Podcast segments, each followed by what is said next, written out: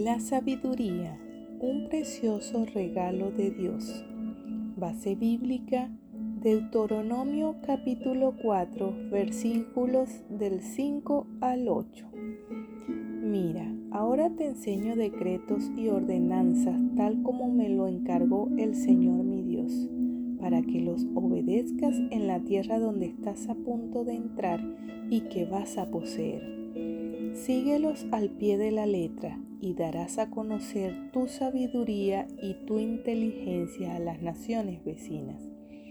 Cuando esas naciones se enteren de todos estos decretos, exclamarán, qué sabio y prudente es el pueblo de esa gran nación. Pues, ¿qué gran nación tiene un Dios que esté tan cerca de ellos de la manera que el Señor nuestro Dios está cerca de nosotros cada vez que lo invocamos? ¿Y qué gran nación tiene decretos y ordenanzas tan justas e imparciales como este conjunto de leyes que te entrego hoy? Desde que iniciamos nuestro caminar cristiano, nos empezamos a familiarizar con el concepto de la sabiduría entendemos que proviene del Señor, que debemos desearla, que podemos pedirla, como se nos menciona en Santiago capítulo 1 versículos 5 y 6. Necesitamos de la sabiduría para tomar decisiones y para desenvolvernos en este mundo caído. Y también el actuar sabiamente demuestra nuestro amor a Dios, pues estamos pensando como Cristo, quien obedeció en todo a Dios.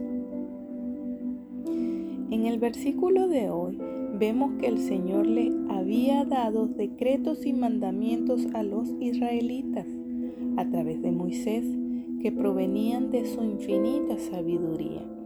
El seguirlos los distinguiría de las demás naciones y les traería gloria a Dios. El Señor en su palabra, la Biblia, nos deja claros mandatos a seguir, como por ejemplo amarlo solo a Él, amar al prójimo, honrar a nuestros padres, cuidar nuestra manera de hablar, orar por nuestras autoridades y así muchos más. Se nos llama a no confiar en nuestro entendimiento, Proverbio capítulo 3 versículo 5 y mucho menos en nuestro corazón. Jeremías capítulo 17 versículos 9 y 10, indicándonos que debemos renovar nuestra mente. Romanos 12, 2, para así no adaptarnos a este mundo y comprobar así la voluntad de Dios para nosotras.